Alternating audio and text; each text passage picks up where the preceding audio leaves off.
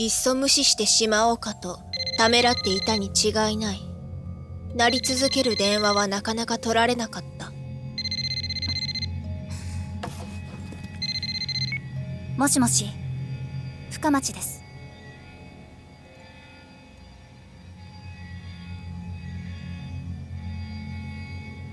もしもし、もしもし。同じ言葉をオウムのように繰り返すマヤはどこか滑稽だった。ね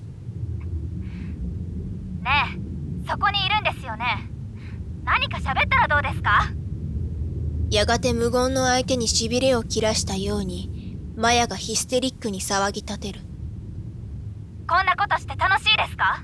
何かあなたに得することでもあるんですか。もうこんなことやめてください。文句があるなら直接言ったらいいで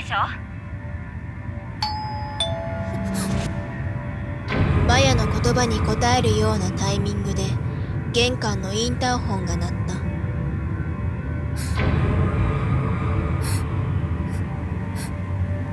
マヤは息を殺すように気配を殺すように身動き一つせずその場に固まっていた。 あ, あなたなの。いや、やめてよ。ねえ、やめてったら。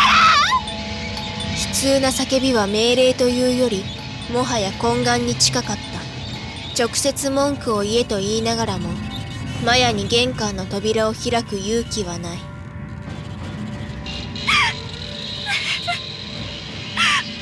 ういや、どうして私がこんなに。やめて、やめて。すすり泣いているマヤはインターホンが鳴り止んでいることにも気づかないまま上ごとのような言葉を繰り返していた。